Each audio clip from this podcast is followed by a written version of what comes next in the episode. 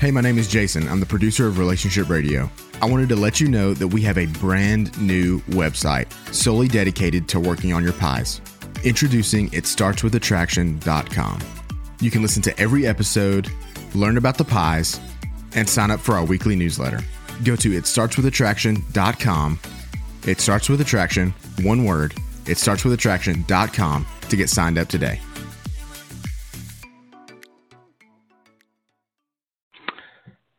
Hello, this is Dr. Joe Beam. Welcome to our Marriage Helper Live.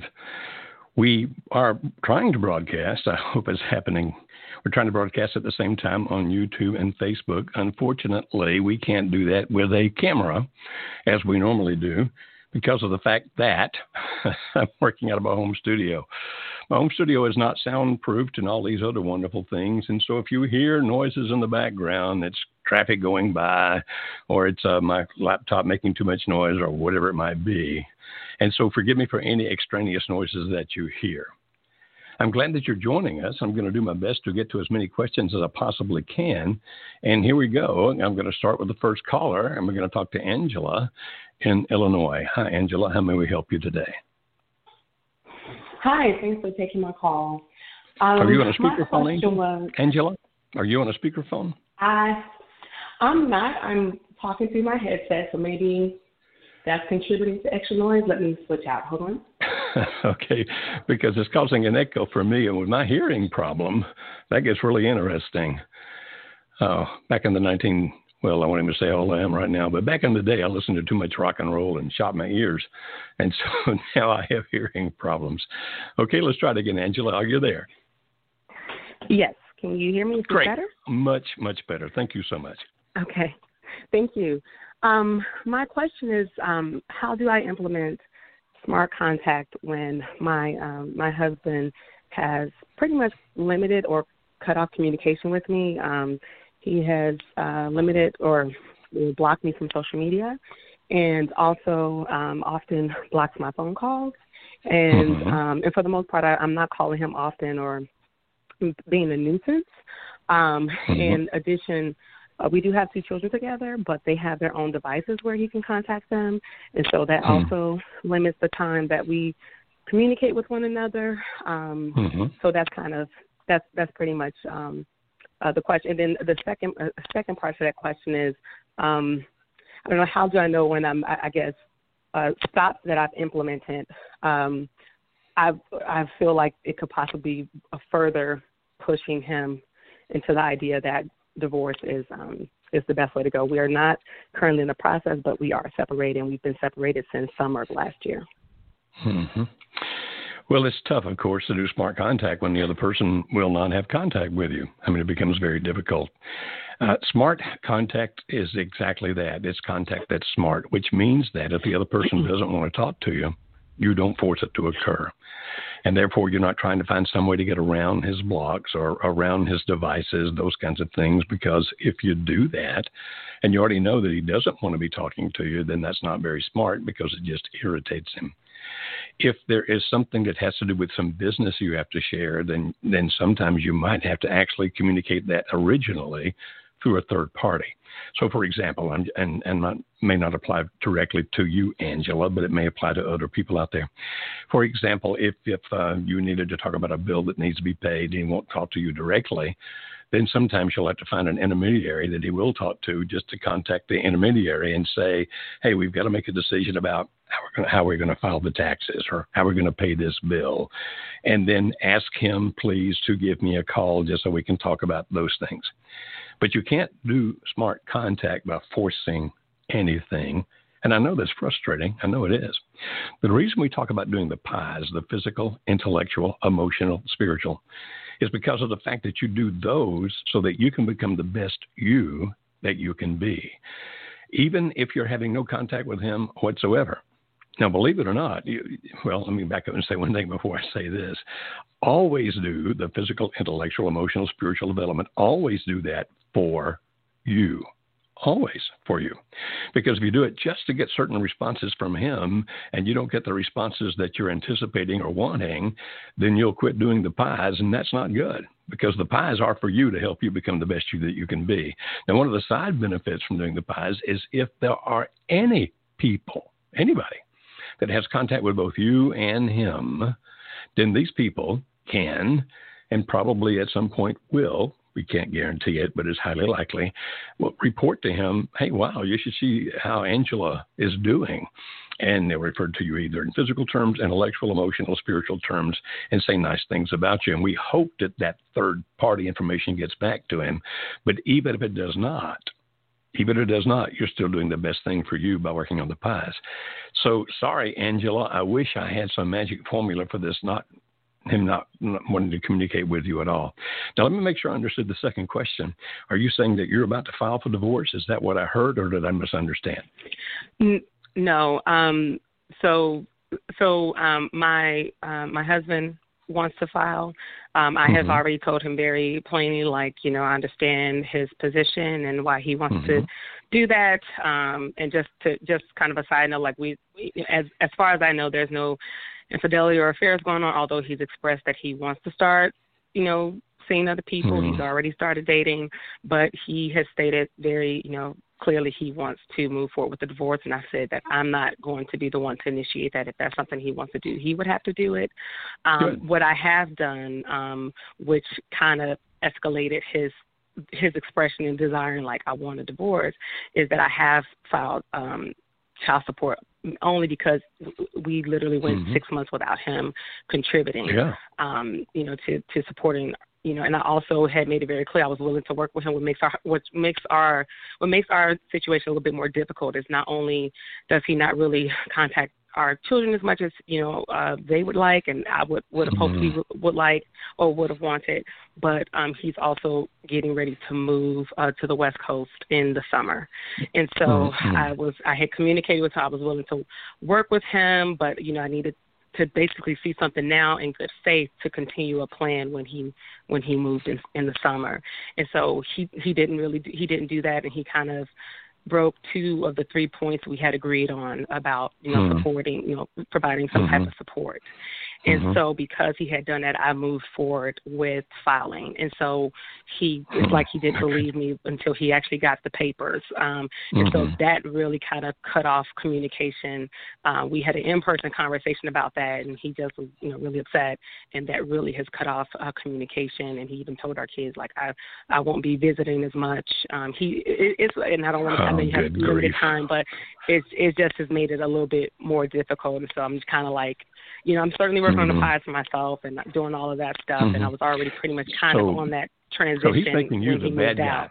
right? He's making you the bad guy to yeah. you, telling you it's all your fault, making you. How old are your children, if I may ask, Angela? Uh, 16 and 11. Okay, are they old enough to understand what's really going on? At least the 16 year old. They they are. They are. We've had many frank conversations about it. We I made okay. the decision to put us all in therapy because we needed to work through it, and they okay. do understand. Um, all right, so the kids know then that the you're not the villain here. The kids know that you're right. not the villain. Is that correct? Right. Right, they do okay. know, and in fact, I've you know, I've told him you can come, you know, you can pick mm-hmm. him up. He, I just, I did have to implement a stop where I, I asked him to not, he can, couldn't visit with them in, in my home, but he could come pick them up anytime he wanted and you okay. know and have you know have a time well, with them. interestingly, he, he I have on that. my schedule that tomorrow, hopefully tomorrow, I have on my schedule. I'm going to be recording a, a new set of of videos actually about how to do stops, and it sounds like you already understand enough about that, and so good for you. I'm happy for you. The bad news when it comes to dads and kids is this: statistically speaking, and I realize that nobody is a statistic, but statistically speaking, 25% in America America, 25% of fathers within one year of the time that they leave have little to nothing to do with their children, which is extremely sad. I'm glad that your children understand when he tries to make you the villain, like, okay, because what your mom did, I'm not going to be coming around as much. I'm glad that they're old enough and mature enough to understand that. But Angela, also know this when they demonstrate anger, it's going to be much more likely that they'll demonstrate the anger toward you than toward your husband. And the reason for that will be this you're there. You're safe. And when we express anger, we typically express anger where we feel the safest, where we don't feel like we're going to lose something. And if they express anger to him, then it's less likely he comes around. And so, therefore, if if they do express it to one of you, in all likelihood, it will be toward you. I wish that wasn't the case, but it is exactly the way that it is. And as far as you going ahead and filing so you get child support, I think that's actually what you have to do, my friend. You know, we often talk about don't do things that push the other person away, but there's some pushes in life that you really just have to do. And when you are trying to take care of a 16 year old, 11 year old, and yourself, you have to have money to do that. And if he's not contributing toward that, then making that happen is a push, no doubt about it. And you saw the negative consequences on his part when you did that push. But that's what I would call an essential push. It's not one you did to control him. Those are pushes that are really bad. I'm going to do this so I can control you and make you do what I want you to do. Almost always ends up being a bad thing. But what you did wasn't that. You weren't doing this controlling kind of push or even a vengeance kind of push. You were doing what I would call an essential push. And the essential push is we've got to have money and I'm going to do that. I'm I'm sorry that he reacted negatively, but that's not your fault, my friend. It sounds to me, Angela, like you're doing all the right things. I am so sorry. And my guess is if he indeed does move to the West Coast, the kids are going to have very little contact with him. And so your job as a mom is going to be even tougher. And I'm sorry for that. I wish I had a magic formula for that, but I do not. Uh, all I know is if you have people around you that can rally around you and your children to be a support system for them, wonderful. But in that support system, whether it's your friends, your relatives, you know, like your sister, your mom, whatever, in that support system, I hope there will be some good male role model. That's what I'm looking for here. A good male role model. And please explain to all of those people, if they become a support system for you and your children, please explain to them that they never, ever say anything negative about these children's father, your husband. There's no reason to throw him under the bus with them. They're old enough. They'll see the things he's doing that he shouldn't be doing. They'll understand that. But it's not going to benefit anybody. Nobody. In no way is it going to benefit anybody if if you and I'm, I do not think you will. You sound actually extremely intelligent, young lady. But make sure your friends as well do not throw them under the bus with those kids. I wish that we had a way, some magic phrase, some magic formula that if you did this, instantly the other person straightens up and does right. We don't. Nobody does. Even those people on the internet that are claiming for a forty nine ninety nine, two forty nine, that they'll give you the magic words and you just say what I tell you to say and you do what I tell you to do, and your spouse will come back begging you for forgiveness and want to have sex with you. They even say I saw one that says that every day for the rest of your life, and those people are charlatans and frauds if you want to throw your money away, there's a whole lot better ways to do it than to give it to those people. Okay, now we're going to move on. And by the way, Angela, I am impressed with you. You sound extremely mature, young lady. Very mature. And so now we're going to go to Germany and talk to Bob. Hi, Bob. How are you today? Hi. Hello, uh, Dr. Bing. How are you? What time is it in Germany right now, my friend? It's quarter to eight. In the evening? Mm-hmm. Yeah, How may yeah, I help you today? So I'm uh, currently in a really tough situation. Um, I my wife told me a month ago that she wants to leave me. We have been together for almost 11 years. It would be 11 mm. years in five days. We have two kids. Uh, mm. And you know, after she told her, she told me that she wants to leave me. She, you know, after a week or, or 10 days, she she already started sleeping with somebody else. And mm. then she's just saying that she's just tired of being you know depending on me for you know for so long and she wants to be you know uh, on her own to do her own thing.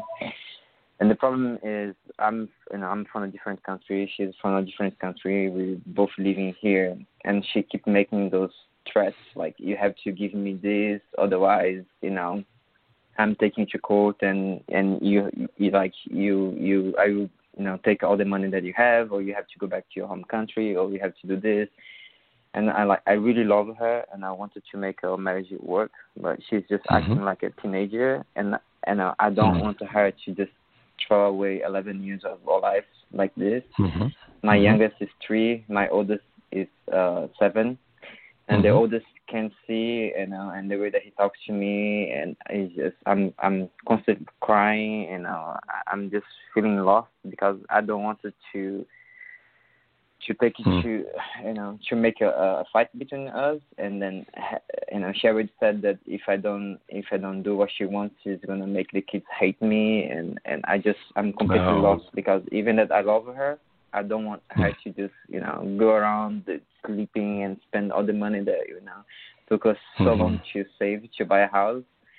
And then Hmm. and and just like yes, I had fun. You know, she's acting like a teenager right now, and I don't know how Yeah. to. So how old is your wife, her. Bob? How old is she? Right How now, old? Uh, she's thirty. She's thirty-one right now. Okay. We And are the kids living with you, or are the kids living with her? We we we're still living together because of the coronavirus. You know, she's not Okay, so you're still out. living together. Okay. Yes. And And then once and has anything she- she in her life in the last six to twelve months that's a pretty significant change, like the loss of a parent Yes. or the loss of a job? hmm uh she she was a stay mom uh, stay home mom and then she Mhm. got a job uh, eight months ago and then she Mhm. started going out with a lot of you know people from uh the just students and start doing a lot of drinking a lot of party and we Hmm. had to fight every month about this because I, I would, I'll tell her that she wasn't acting like you know a mother and she's just saying that I was just trying to control her and then she, you know she was mature enough to make her own decisions and make her own mistakes and we would every month we would have a fight about you know the whole drinking the whole you know wanting to stay away for and a that was not part of her life before that. She didn't drink a lot and those That kind was- of things before that. No, Okay. no. Have her morals, in in your estimation, have her morals changed pretty significantly? Her beliefs about what's right Uh, and what's wrong. I, I'm not I'm not sure I think it, it's she just as she was a stay-at-home mother and now she got Right. a job and she's she's just feeling empowered to do whatever she wants and if Okay. I you know, if I try to talk to her that you know I don't think what she's doing is right she just thinks that I'm trying Mhm. to control her and impose things that she she So, Bob, before, beforehand, but before all wants to do this happened, before all this happened, were you controlling or not? Uh, she said that I was always controlling, uh, but you know there are Yeah, some but she, did she I ever can say, that before she took this job outside the home eight months ago? Like two years ago, was she saying that you're controlling? Uh, yes, Okay. because Do you uh, think like, she was right? yes uh, and no. So, for example, she would say watching TV all day, and we would have fights about, you know, I would ask her like, why didn't you help, you know, clean the house or, you know, did some activities, and she Mhm. said, I just don't feel like it, and uh, and she said this is- was kind of me controlling Mhm. her to make her do things that she didn't want to do. Mm-hmm. And so that did she feel kind of like you were acting like her father? Uh, I don't. No, no, she never said that. She just she she just just said that, that you're I, I was- controlling. Yeah, Okay. I was just always making her do But things that she didn't want to just want kind of interesting because you used the word, you said she's acting like a teenager, like she wants to be free again. And so I'm picking up on that. And that she says, I don't want you to control me. I want to go out and do what I want to do, all those kinds of things. And and it sounds almost as if now understand I'm, all I know is what you're telling me here, so I cannot give you a definitive description of everything that's happening in her mind because quite obviously I don't know. But based on what you're telling me, these are the kind of words we typically hear from somebody who is in rebellion, like, okay, I have discovered something new, and I want to try that. Now, it can happen when a person has a sense of loss. That's why I ask you, like, if a parent had died or something like that, that can generate these kinds of things happening. Or it can happen in a case like yours, where they change environment and now they're around people they're not typically around, doing things they don't typically do, and it kind of becomes attractive to them. And so, in that kind of situation, sometimes they will rebel against the life they had before, and they'll start doing all the things that they think they want to do, which often is being um, actually generated by the people that have become her new peer group. And so I'm very, very sorry that this is happening to you. I really do. Now, the fact that she says either you're going to do what I want you to do or I'm going to make the kids hate you or think all these bad things about you is a terrible threat. I mean, it's a threat that a mature person would not make, that a person who loves his or her children would not make. Now, let me back up a bit. I'm not saying she doesn't love her children, but she's certainly not thinking. And if she's making that as an idle threat, then she's not considering it as, something that's actually going to hurt her children. If she's considering it as a real threat, that she's really going to try to do that, then she's not manifesting love toward her children because that's a terrible thing to do to them. Now, I would not if if it were I, and I certainly cannot tell you what to do. You have to make your own decisions. But if it were I, I would certainly not yield to her demands, whatever she wants me to do, just because of the fact that she's threatening to make the kids hate, hate me. Because you're still around the kids because of the virus, you guys are still living together. The kids get to see who you are. They get to spend time with you, get to interact with you. And the only way they'll wind up hating you is not because she somehow brainwashes them, unless she's like some kind of an expert in brainwashing. It's not because of the fact that she's going to brainwash them. Whatever they feel or think about you is going to be based on your interactions with them. And as long as you're being the loving, kind father that's there for them, I think the likelihood of her getting them to hate you is not going to be very strong. Now, I'm not saying it doesn't exist at all, but I'm saying it's not a very strong personality. And it's kind of difficult for her, of course, in this current environment with this virus that she can get all the freedom that she wants because I don't know what's happening in Germany where you guys are, but here in the United States, I think 37 of our 50 states now have pretty strict closures of business that are not essential, which includes the bars and the nightclubs and those kinds of things. And so if she wants to do those things, again, I don't know what's happening in Germany, but I imagine that's a lot more difficult than it was before. So, my friend, what can you do? Well, we call it the pies physical, intellectual, emotional, spiritual. If you go to youtube.com slash marriage helper, marriage helper being one word, we have hundreds of videos there on various topics, and a lot of them have to do with marriages that are in trouble, such as yours. I would suggest you look for the ones about pies, P I E S, and, and get into those. And Bob, what I will do for you, we can jot down your number here, and I'm going to do that while I'm talking. And I hope the number I see is actually one that we can get back to you with. I don't know how this works with the international numbers, but I'm going to make available to you for free if you don't have it already. My gift, I'm going to give you an online 10 week course that's called Save My Marriage that'll guide you through the things to do that are most likely to help bring this thing to a resolution where you can save your marriage. As we often say about it, if anything works, this will. If anything works, this will.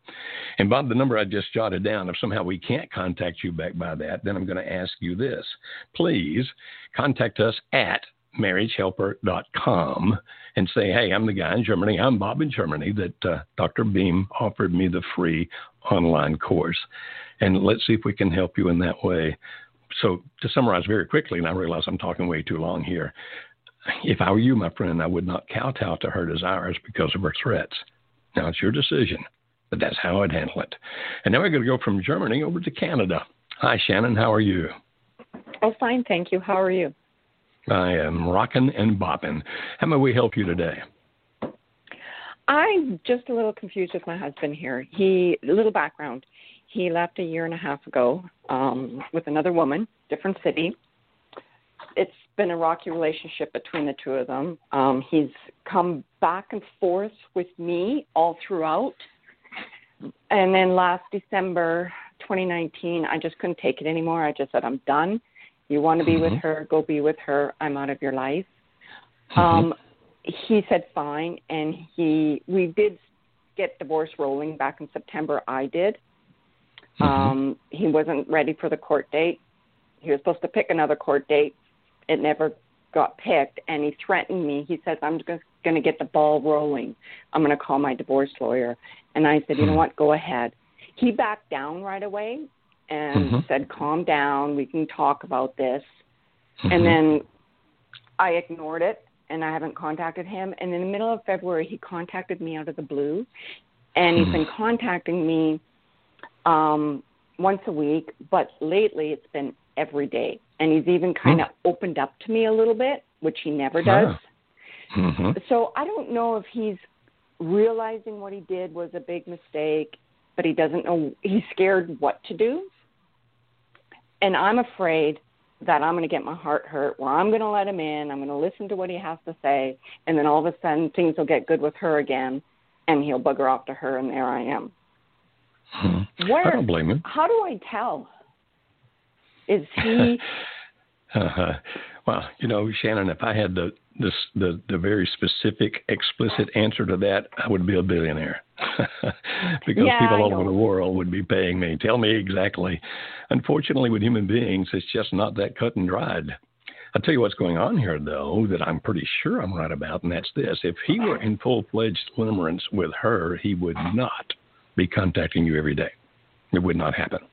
And the reason for that is that when a person is, I, I noticed in the question that they've written down here for me that you talked to our screener. Oh, and by the way, for the rest of you guys, if you want to call, I should have said this earlier, the number is 657 383 0812. That's 657 383 0812. And when you hear the answer, press the number one so you can get in the line and be screened. So the question I see here is you actually refer to stage three, which means that you've listened to some of the stuff we teach about limerence. Is that right? I have, I have, Mhm. because I need trying to get a handle on what was going on in the beginning, and I was doing everything wrong. Like I was pushing, I was pleading, I was Mhm. begging, I was doing everything possible because Mhm. I just wanted him back. Yep. And then when I started listening to Limerence, I thought, oh, okay, smart contact I've done, and I'm still Mm, doing it. Good. Good. Even though he contacts me daily, I don't contact him. He either phones me every day or he'll text Mhm. me. Okay. Is that because nice you're uh, trying to manipulate his feelings, or it's just because of the fact that you have no interest in calling him? I'm afraid of um I'm just my heart has been broke so many times throughout this Mhm. that I'm afraid that if I give my whole heart out there again, he's Gotcha. just gonna take it and I don't know. I don't know. I don't blame you. I mean, you know, we people typically don't want pain, and I certainly don't blame you one bit for that. But since you've already know you already know something about limerence, I'm going to go into this very briefly for the other people listening who may not. I, I uh, identify limerence as having three basic stages. The first one is what I call infatuation, which I'm not going to explain right now. The second one is crystallization, and I'm going to explain only a little bit about that right now. In crystallization, they are totally obsessed with the other person. They can spend up to 85%, according to research, up to 85% of their waking hours thinking about the other person. And it's a, a matter of um, they, they think the other person is perfect. Okay, they think they do no wrong, Mm. and often in that stage, often in that stage, they tend to vilify the spouse.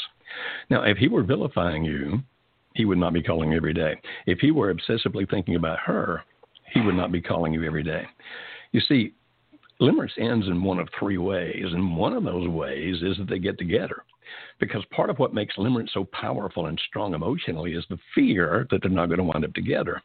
And when that fear kind of settles, like, well, we are together, that's when quite often you get to the situation of, wait a minute, maybe this person is not as perfect as I thought he or she was.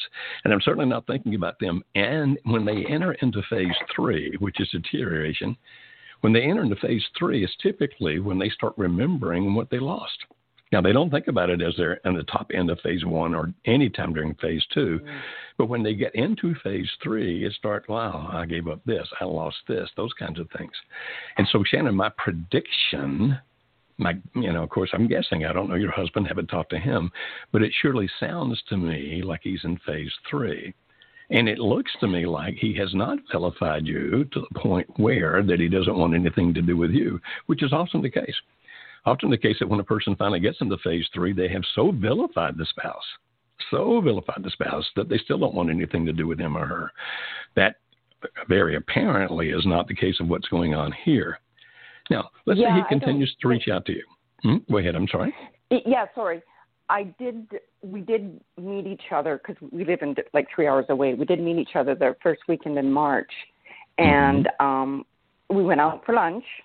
Had a Mhm. good talk. He drove Mhm. down because I've got family, whatnot. Anyways, we said our goodbyes, and he started crying.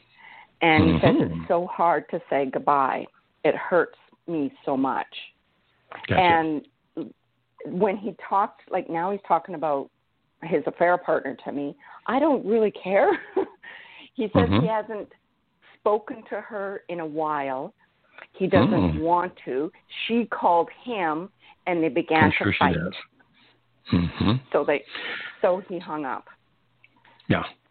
Well, good. Is it on? That's a I good thing. on the out. Well, here's the question for you, my friend. And I, I don't know if I'm asking for an answer or asking more rhetorically, but here's the question for you. And that would be Is there any relationship that doesn't have some risk to it? Now, I know that. I know that this one in your mind, and I don't blame you, I would feel exactly the same way, has a tremendous amount of risk because of what he's done. But you know, any relationship will be. Now, you may decide you want to be alone the rest of your life. And if you choose, of course, that's your right to do so if that's what you want to do.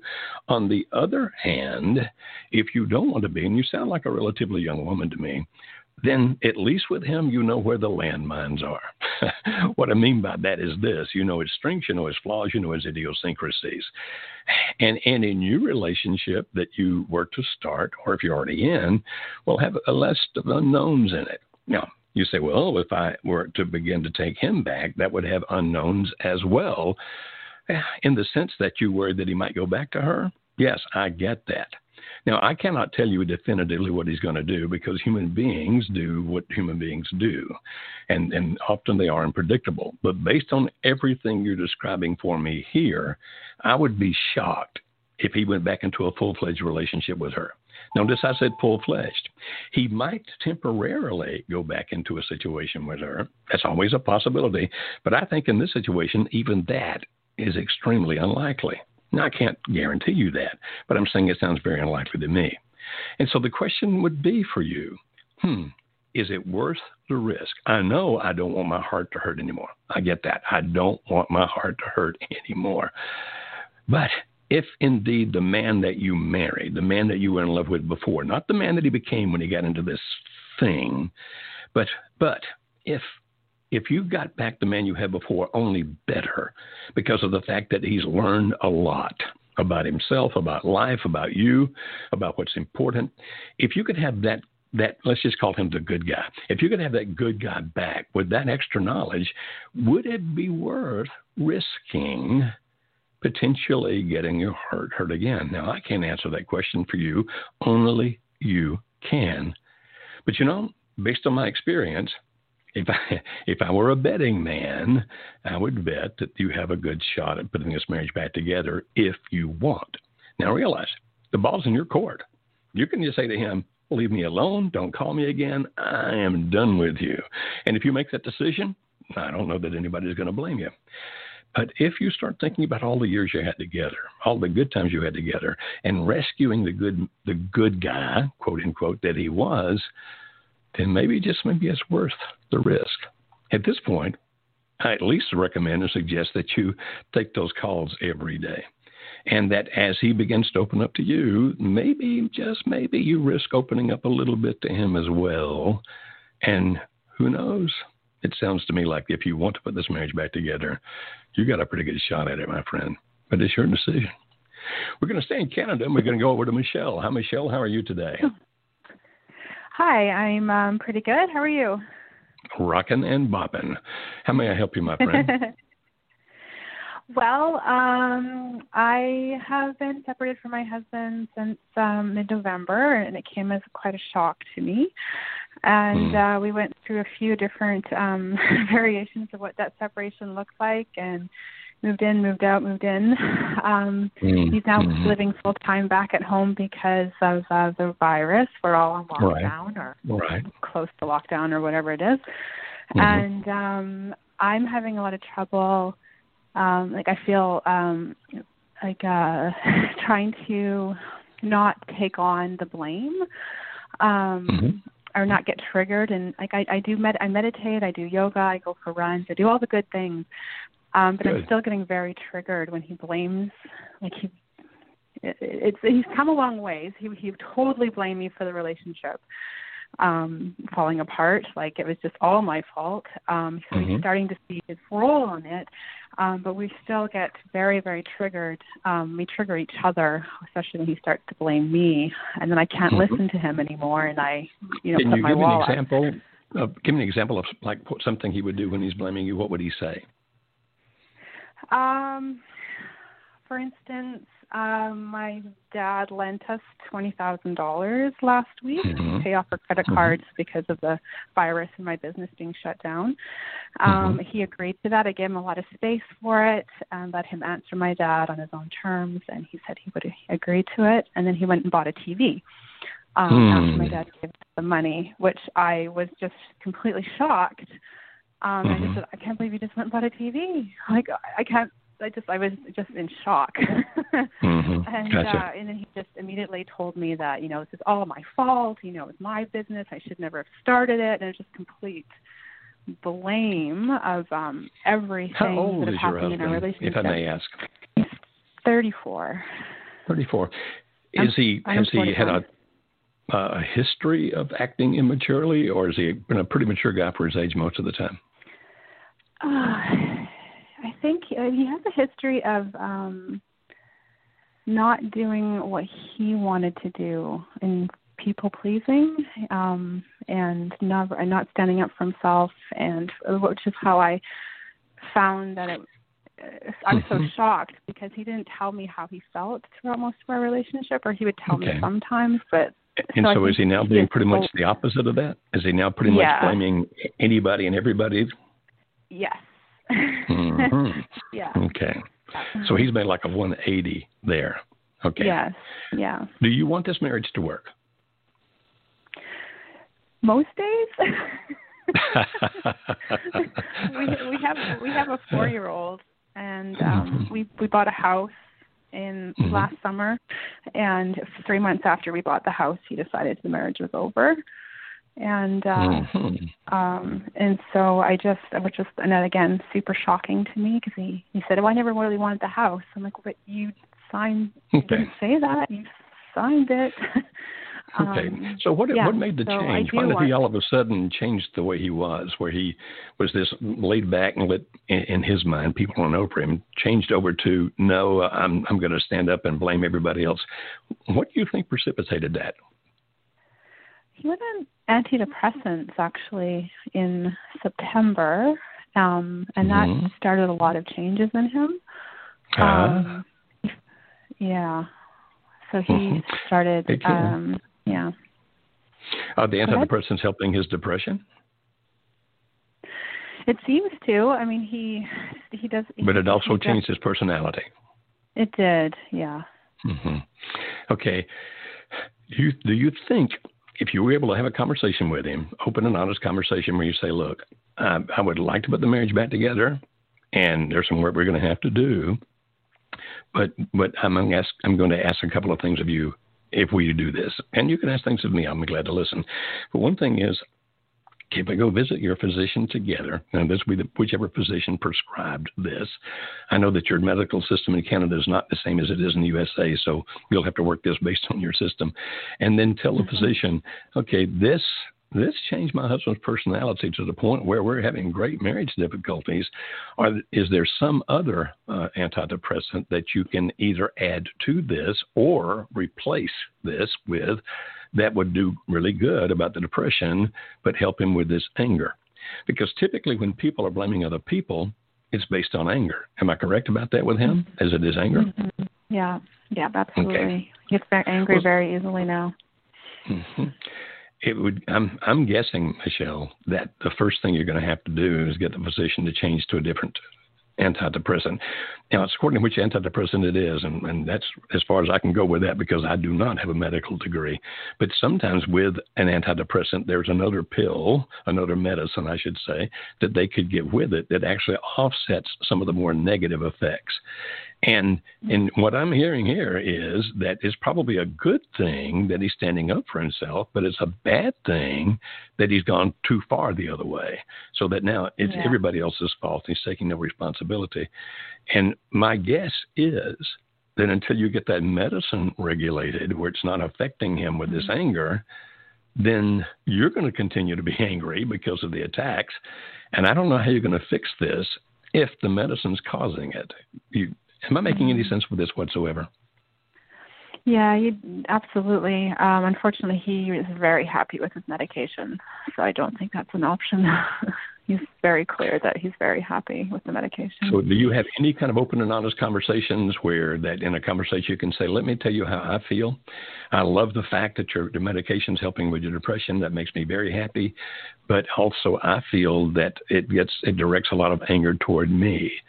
It, are you to the point where you could have that kind of conversation and he would actually hear you? I don't know that he'd hear me on the medication because I was skeptical about it in the beginning anyway. so he really thinks that I'm just trying to control him. Hmm. Wow, this is a tough one, Michelle. But, yeah. Because based on what you're telling me, most of this started with it with the medication, and that's what I heard yeah. pretty clearly, right? Yeah. Yeah. Uh, well, I, I wish you well, I really do. But until such time oh, as you, you can talk openly and honestly about it, if indeed, if indeed the medication is a factor here, then it's going to have to be dealt with. Now, back to the original thing is how do you deal with your own anger being blamed? Yeah. Remember that when you respond to him, try to talk in terms of yourself and not in terms of him. In other words, instead of saying, right. How dare you accuse me? How dare you blame me? or whatever, that tone of voice, you say, uh, May I tell you how much it hurts when I feel like that I'm being blamed for everything. I'm very willing to accept responsibility for whatever I've done, but I just need you to understand how much it hurts, how much it hurts when I feel that I'm being mistreated.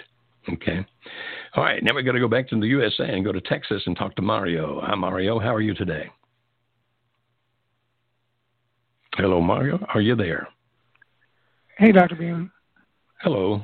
My computer just made a funny noise. I thought it hung up on me. I'm sorry. Okay. How may I help you today, my friend? Um, I, uh, my wife's asking for a divorce, um, and uh, we've moved seven times in seven years of our marriage. Wow. And um, we're separated right now because of the move. Mm-hmm. Uh, but we're back in the same city, but she didn't let me move in with her. She's mm-hmm. told me that she doesn't love me. Mm-hmm. And um, in the past year, she admitted to me that she tried to commit suicide. She's had a hysterectomy, hmm. and we moved again. So we she's we moved every time to with her job. I'm sorry, I didn't hear that last thing. You moved why? We moved every time because of her job. She would either get a promotion or she didn't I like see. where she was at, and we moved. Okay. Okay. And is your wife I- I depressed, my friend? She says she's not anymore. She sent me a text message over Christmas that said she's uh, happy. She feels Mhm. free now, and she's not depressed. And last time we spoke, uh, she was not on any antidepressants, but she was when we were in Phoenix. Okay. All right. So she wants a divorce, and she is telling you she wants a divorce from you because why? She's not happy, or she doesn't love me anymore. Okay. How old is she? Um, she's 31. I'm 32. Okay. As far as you know, is there anybody else? I don't think so. She says she want. Initially, she told me she wanted to be alone. hmm And so, what is so miserable about living with you, according to her? Uh, for the last year that we were in Arizona, I was very, um, I was very closed in and was really depressed myself. I just Mhm. couldn't see it, even though I was Mhm. taking antidepressants. I don't know if I just wasn't showing any emotion or, or what. But there'd be times she would ask us to go to the movies, and, um, you know, I would say okay, and then 20 minutes later, I'm like, no, I don't want to go, hmm and for no really good reason. hmm So she said that behavior, and then um, I've had some controlling behavior that in my mind wasn't Mhm. controlling. hmm And then she's also told me why I never wanted to do things with her.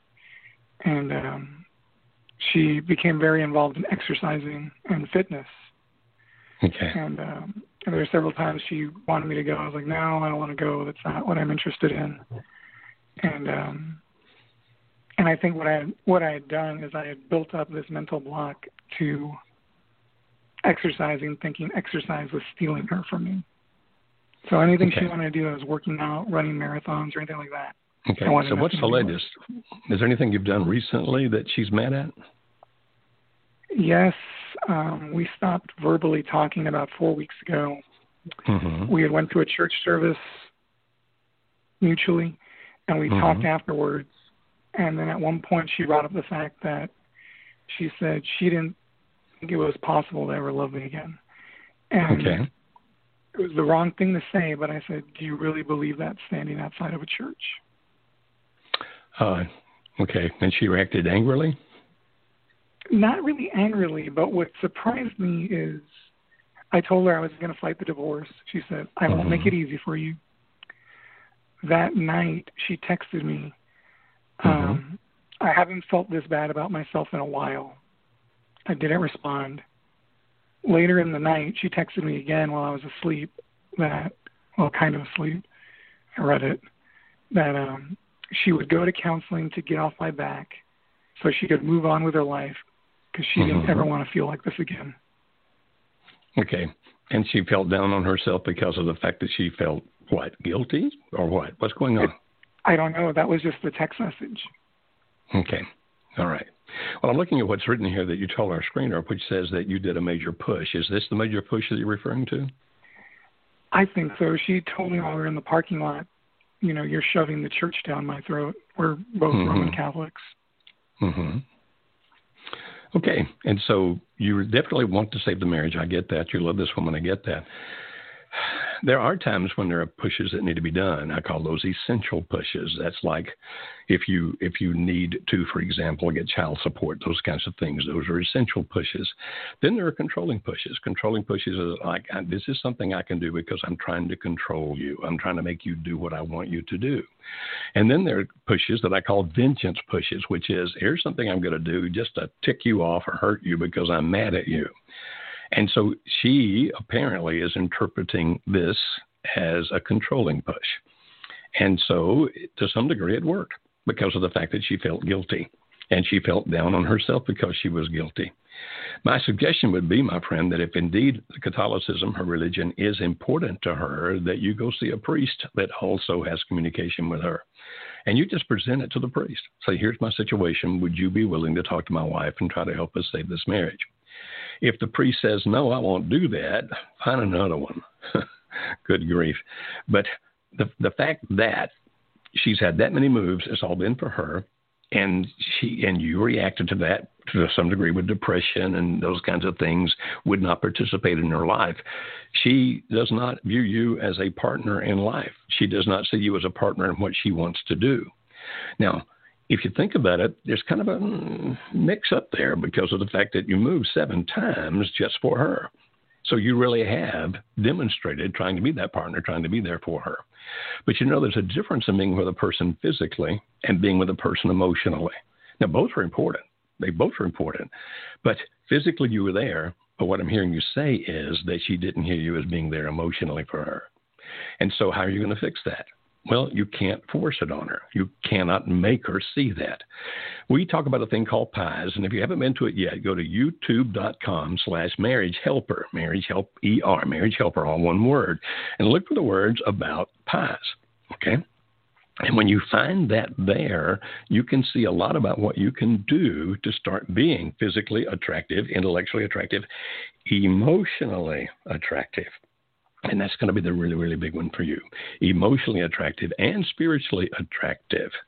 Now, unfortunately, you kind of did the backwards thing, that spiritual, and that you was re- repulsed. But all that can be fixed. All of it can be fixed. Now, I can't guarantee you it'll be fixed, but I'll tell you what, Mario, I'm going to uh, have our folks call you. And if you have a client representative, we'll find out who that is and have him or contact you. And, and I want to make a gift, if I may, to you of our 10 week online course and it will tell you step by step by step some of the things that she that you can do that if anything works this will work. If anything works this will work. Okay and then we're going to go over to maine and we're going to talk to rick. Hi rick how may we help you today? Hi how you doing today? Rocking and bopping my friend. What can i do for you? Well uh, to put it in a nutshell um, pretty devastated. My wife left uh, back in October, hmm. and she filed for divorce on February 28th. Mm-hmm. and she still comes down to the house every night and cooks Mhm. dinner. I uh we have two kids, one nineteen, one sixteen. My sixteen year old son's still staying here at the house with me and my wife moved over to her sister's house back in October. Uh Mhm. we weren't getting along well. Um and ever since she left I've been of course trying everything. I fell right apart, trying everything, begging her to come home and everything else and she didn't want to come home and then she came down and spent the night. We had Christmas with the kids together and things have kind of gone back and forth and and we've had different conversations back and forth and she was coming down cooking dinner a couple times a week and then then it got so now she comes down every night she's here for the last two months probably she's been here every night cooking dinner and she cleans the house once a week and you know she says it's just for alex our son who's at home and, Mhm. and So how may I help you, my friend? What can I do for you? Well, I'm just wondering, you know, I've been doing the smart contact. I've been dealing with Rusty and doing the smart contact and you know, I'm just wondering, you know, I really want to save my marriage, of course. You know, we've been together 23 years, married 13. And I think things fell started to fall apart in the in the summer of 2018. Mhm. How may I help you today? grand- What can I do for you today? Well, I guess I'm just wondering. Uh, two weeks ago, we had a really good discussion together, and she said she didn't know if she was making the right choice by divorcing me, but she Mhm. thought it was something she had to do right now for herself. And we had a really good talk, and she said she still wants to be friends, and we had a really good talk back and forth. And I told her I don't want a divorce, you know, but she's already filed Mhm. the papers, Mhm. and And so, I- what can I do for you? How can I help?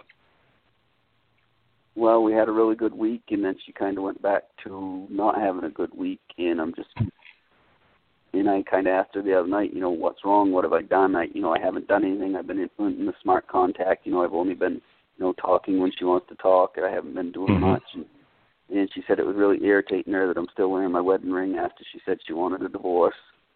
So, is that the question? So- whether or not you should be wearing your wedding ring? Right. I mean, should I?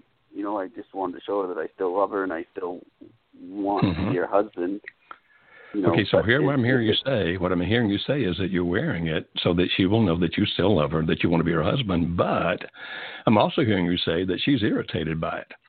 And so if your purpose of wearing it is to let her know that you love her and that you want to be with her, it's not working. I mean, you just told me that she's irritated about it, that she doesn't want you to do that. And so let's see I- if we've I've been talking about this the entire program. Maybe I can say it again. You know, there are pushes that are essential. I've got to do this because it's extremely important. I can't give it up. And I keep giving the example like I need child support. There are also vengeance pushes, like I'm going to cause you some at least discomfort, if not absolute misery, by something I'm going to do to push you here. And then there's the controlling. And if indeed you're wearing this because you want to show her, hey, I love you, I want to make this thing work, but but you see that the reaction is it makes her mad, my question is, why do you continue to do it? If it's not working with what you want it to do, if it's not working for what you wanted to do, then why would you do that? I think that's a pretty significant question. And then we're going over to Texas to talk to Joe. Hi, Joe. How may we help you? Hi, Dr. Joe Beam. Um, Glad to have you with us. What can I do for you, my friend? well, recently I've stepped up and did some boundaries for myself. Uh, Me Mhm. and my wife have been separated since uh, September, Mhm. and she had an affair and is pregnant with uh, another person's child. It may not even be mine. We don't know. Mhm. But during that time, you know, we kind of agreed on. I helped her get a car, so she can have transportation to get to work and whatnot. But when she when she left, she ended up moving away. And the boundary was, I mean, that what we kind of agreed on was if she didn't help pay for the car, pay for the insurance, that I would take it Mhm. during March. And this Mhm. weekend I took it. And I feel like since then she, she's pretty much lashed out at me. Mhm. She she's pretty much making me feel like I was the bad guy for holding, you know, keeping this boundary, keeping the agreement we made. And And she fully agreed to that when you made the agreement. She agreed to that completely. yeah, yes, and she didn't feel like she was forced to agree to it. In other words, it was what we would say enthusiastically agreed. What what I mean by that is she didn't feel pressured or forced or coerced; that she willingly did that, right? Yes. Okay. And then and, in and out, she's kind of lashing out to where she she's making me feel like I was the bad person for for holding up my end of the deal. And, mm-hmm. You know. And, and how far behind I mean, is she on the payments, my friend, if I may ask? Well, I'm the one making the payments. I see, but on the agreement, whatever her deal was, how far behind is she? She was pretty much three months behind. I gave her a couple of months to help to get a new job where she moved at, and you know she did get one job, lost it. She got another mm-hmm. job, but she wasn't really giving me anything. And then she was always asking for money, asking for this. And mm-hmm. Me being the big-hearted person as I am, I ended up kind of being a doormat and ended up giving her money, keep on giving her money. Mm-hmm. Like I said, at this point, you know, one of one of the terms with the car is I wanted communication, and I haven't got that either. Okay. Was that defined clearly, Joe? I mean, communication is kind of a broad spectrum of things there. I mean, when you agreed to that before the car was purchased, did you identify and clarify what that meant? Yes. And so you both had an exact same, uh, or at least as close as human beings can, understanding of what it meant to communicate. She knew what was expected of her. It was very clear. That's what you're telling me?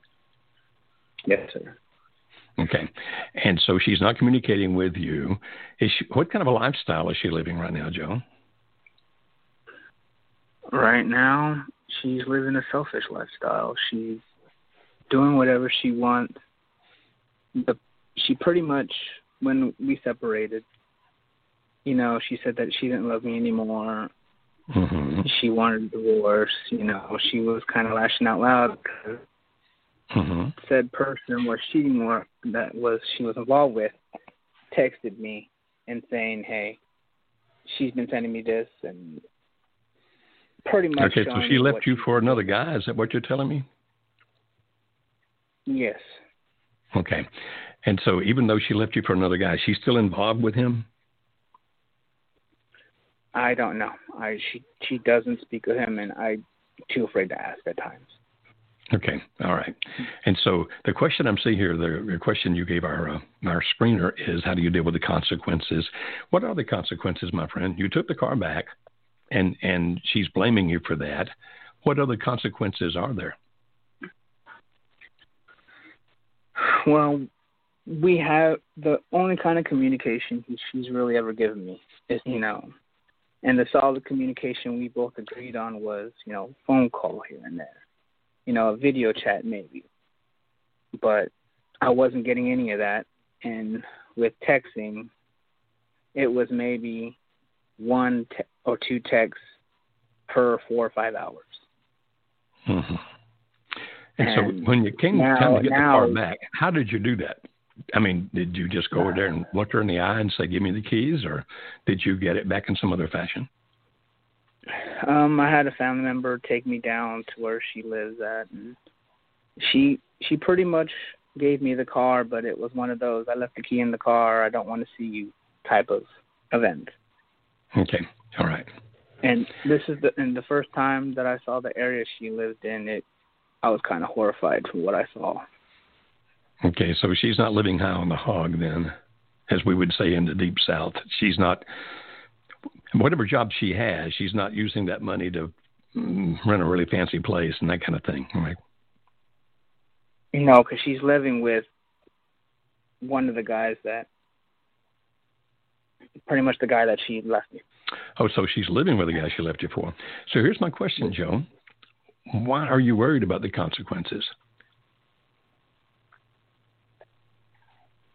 Because I still have hope for our marriage but I feel like okay. she's every time I ask of any kind of you know communication with with her, mm-hmm. with you know what she wants, she keeps on telling me she don't know. She doesn't know what she wants. She says she loves okay. me, but doesn't love me that way. Okay. Has she asked for the car back? Not yet, but she's pretty much made me feel guilty the whole entire time I've taken it, and it's only been two three days. Well, a person can do what they can to try to incite guilt within you, but guilt doesn't come from what they say or do. Guilt comes from what you feel. And so, Joe, if you feel guilty about it, then maybe you need to deal with that. If you feel like you did the right thing, then you need to stick by it. You know, we often recommend that if a person is going to make some kind of a boundary, and we call them stops, and we call them stops for this. It stands for safeguard that offers protection, STOP, safeguard that offers protection. And so we typically say, okay, who who needs protecting and what do they need protecting from and how's that protection going to occur? And so the kind of boundary that you set, we wouldn't actually call that a boundary. We'd call what you did a legal contract. Here's a legal contract. I'm going to provide this vehicle for you, but this is what I expect of you in return. And so I want you to do this. Now, when I heard you say, you know, a FaceTime or video chat or something every once in a while, a call every so often, I would recommend, my friend, that if you're going to make a contract with somebody, that's just way too vague. It would be, this is what I'm asking from you. Are you willing to give this? And would you be okay with it? I don't want you to agree to anything that you'll feel that you're being controlled by. You know, it has to be where you feel good about it. And so if, if we're going to make an agreement that you're going to call, okay, let's talk twice a week, three times a week, whatever the right number is. If we're going to video chat, okay, let's do that at least once a week, once every two weeks. In other words, you make it specific because if it's not measurable, and both of you can know exactly if it's happening as it should be or not, then it's not enforceable because of the fact that you say she wasn't giving me any kind of contact at all. And yet, Joe, what I heard, and I'm not trying to put you down, I am convinced that you actually deeply love this woman. I believe that. Just listening to you and the pain in your voice, you love her. And you want to be with her, and you want to take care of her. Yet she's living with a guy that she left you for, whether she's involved with him or not. She's living with a guy she left you for. She's been asking you for money, which means that she's not been able to make enough to do whatever it is that she's wanting to do. She's asked you for a vehicle that you provided for a period of time with a, based on what I'm hearing, a pretty vague contract, a pretty vague agreement in between the two. So, Joe, my suggestion is, and again, you do what you think is best, okay? If you feel, if you feel that guilt, and if that guilt is predicated on the fact that you actually think that maybe you weren't fair, like you should have been, then my recommendation would be this call her back and say, you know, uh, I've been thinking that maybe we didn't have a clear enough agreement. And so maybe I was a little uh, hmm, quick on the trigger here. And so here's what I'd like to do let's make an agreement that we write down and agree to. Okay?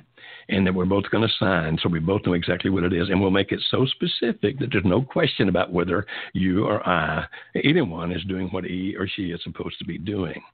And if she then agrees to that, okay, then you can give her the car back if you want to. If, on the other hand, you think, no, if I give her the car back, even if I were to make another deal with her, if I give her the car back, hmm, then it's just going to make things worse, then don't. And the only person who can decide that, Joe, is you. Okay, we're going to go to Ohio now and go to Jennifer. Hi, Jennifer. How are you today? I'm good. How are you? Rocking and bopping. How may I help you, my friend? Um, so my husband has, um, you know, like everybody else's husband, probably he was literally people. My friends used to call him Saint Bill. He was really that good and kind and never uh, hurts anybody. So, given that, he is limerence with my ex best friend Kim, mm-hmm. and it's been going on for. I mean, it, you know, I won't go through all the details of all, you know, textbook exactly what everybody says that who did everything is doing everything. I have four daughters. They're 17, 21, 24, and 26. They are holding their dad to the moral standard that he's always had, and Kim she was fun and wild and partied all the time and really funny. So we were drawn to her, but clearly no morals. She, you know, had been married before, same thing, was with her second husband before she got divorced and hmm. so now she she seduced my husband. She was in limerence first. So my question hmm. for you is um my girls have they are, you know, basically have ghosted him for a year now. And it's he his family is finally coming around to really kind of waking up that there's something really wrong because they didn't know mm-hmm. for a while. My brother, my brother-in-law thinks he has an aneurysm, and I'm like, no, it's limerence. so, mm-hmm. but tell like if if it's keep if it's still pushing him into limerence harder, or if it's gonna like should they? I mean, should they try to have a relationship with him? I know it's not really my place. I know they have to make that decision. They're grown adults, but that's correct. But obviously, I can, you know, like have some influence, especially on my 17 year old, and um, you know, because her daughters still talk to her. The um, my youngest daughter, Charlotte, is 17. She was best friends with Kim's daughter. So to add okay. to add a twist, and Kim was really good friends with all my kids too, so they feel betrayed. I mean, she would, you know, do yoga and drinks and mm-hmm. everything with all my adult daughters. So there's just this. I mean, it's just not going to work out. Like they are not willing to have her in their in their lives. They won't. They're that adamant about it. Right, I understand. So it's going to be okay. A couple of things going on here. A couple of things yeah, going on here. Then. Yeah. Okay. The fact that uh, the four daughters won't speak to him, you say, how does that affect limerence? It can actually go one of either way. Um, sometimes when a person feels that it's it's my affair partner and me against the world. Nobody is on our side. Nobody's on my side except she is. My daughters are mm-hmm. against me. My wife is against me. My friends are against me. And if he if he views it like that, then it actually will, yes. at least in the short term, push them closer together. Okay. If it's if it's mm-hmm. me, if it's he and me against the world, then yeah, it actually will increase limerence to some degree short term. On the other okay. hand, if you can put consequences with it. Now, if you go to our website, Marriage Helper, that's Marriage Help ER, marriagehelper.com, and then in that little search feature at the top, type in intervention. And I know, I've daughters, seen that. Uh, I've seen it a Mhm. lot, and um, you know, it's hard to get. It's taken months to kind of coax my network, like his family, into, you know, because first they think I'm just a scorned wife, and so and my daughters just really don't want to deal with it. They know about limerence. They don't want to hear it anymore. They don't want to look at the intervention videos. Um, well, if they don't want to do brother, that, then don't worry about it. Right. Because the ones right, who would have right. the most effect, the ones who would have most effect with the intervention would be your daughters. And if they don't want to do that, Right. then I certainly wouldn't try to make them do that, try to force them to do that. And so I think it, you're right. What you said earlier is really their decision about what they do, one way or the other, not yours, but theirs. But just ignoring him, having nothing to do with him, you might, if you're ever just sitting around with the four of them and you're having a conversation where it's open and honest and nobody feels defensive or like they got to uh, defend themselves, you might point out to them that you know not having any effect, anything to do with him at all might have an effect one way or the other. If you really want to try to get your dad back, then the only thing that would make sense is to do the intervention. But if you don't want to do that, I certainly wouldn't want to push you to do that. And it has to be their decision. Well, our hour is up, and I hope that we can do this again next Monday, according to all the equipment in my office. My home office is what we're doing this now, my home studio. And uh, there are a lot of flaws here. but assuming we can do it, we'll see you next week beginning at 1230 Central Time on Monday. Thank you for being with us.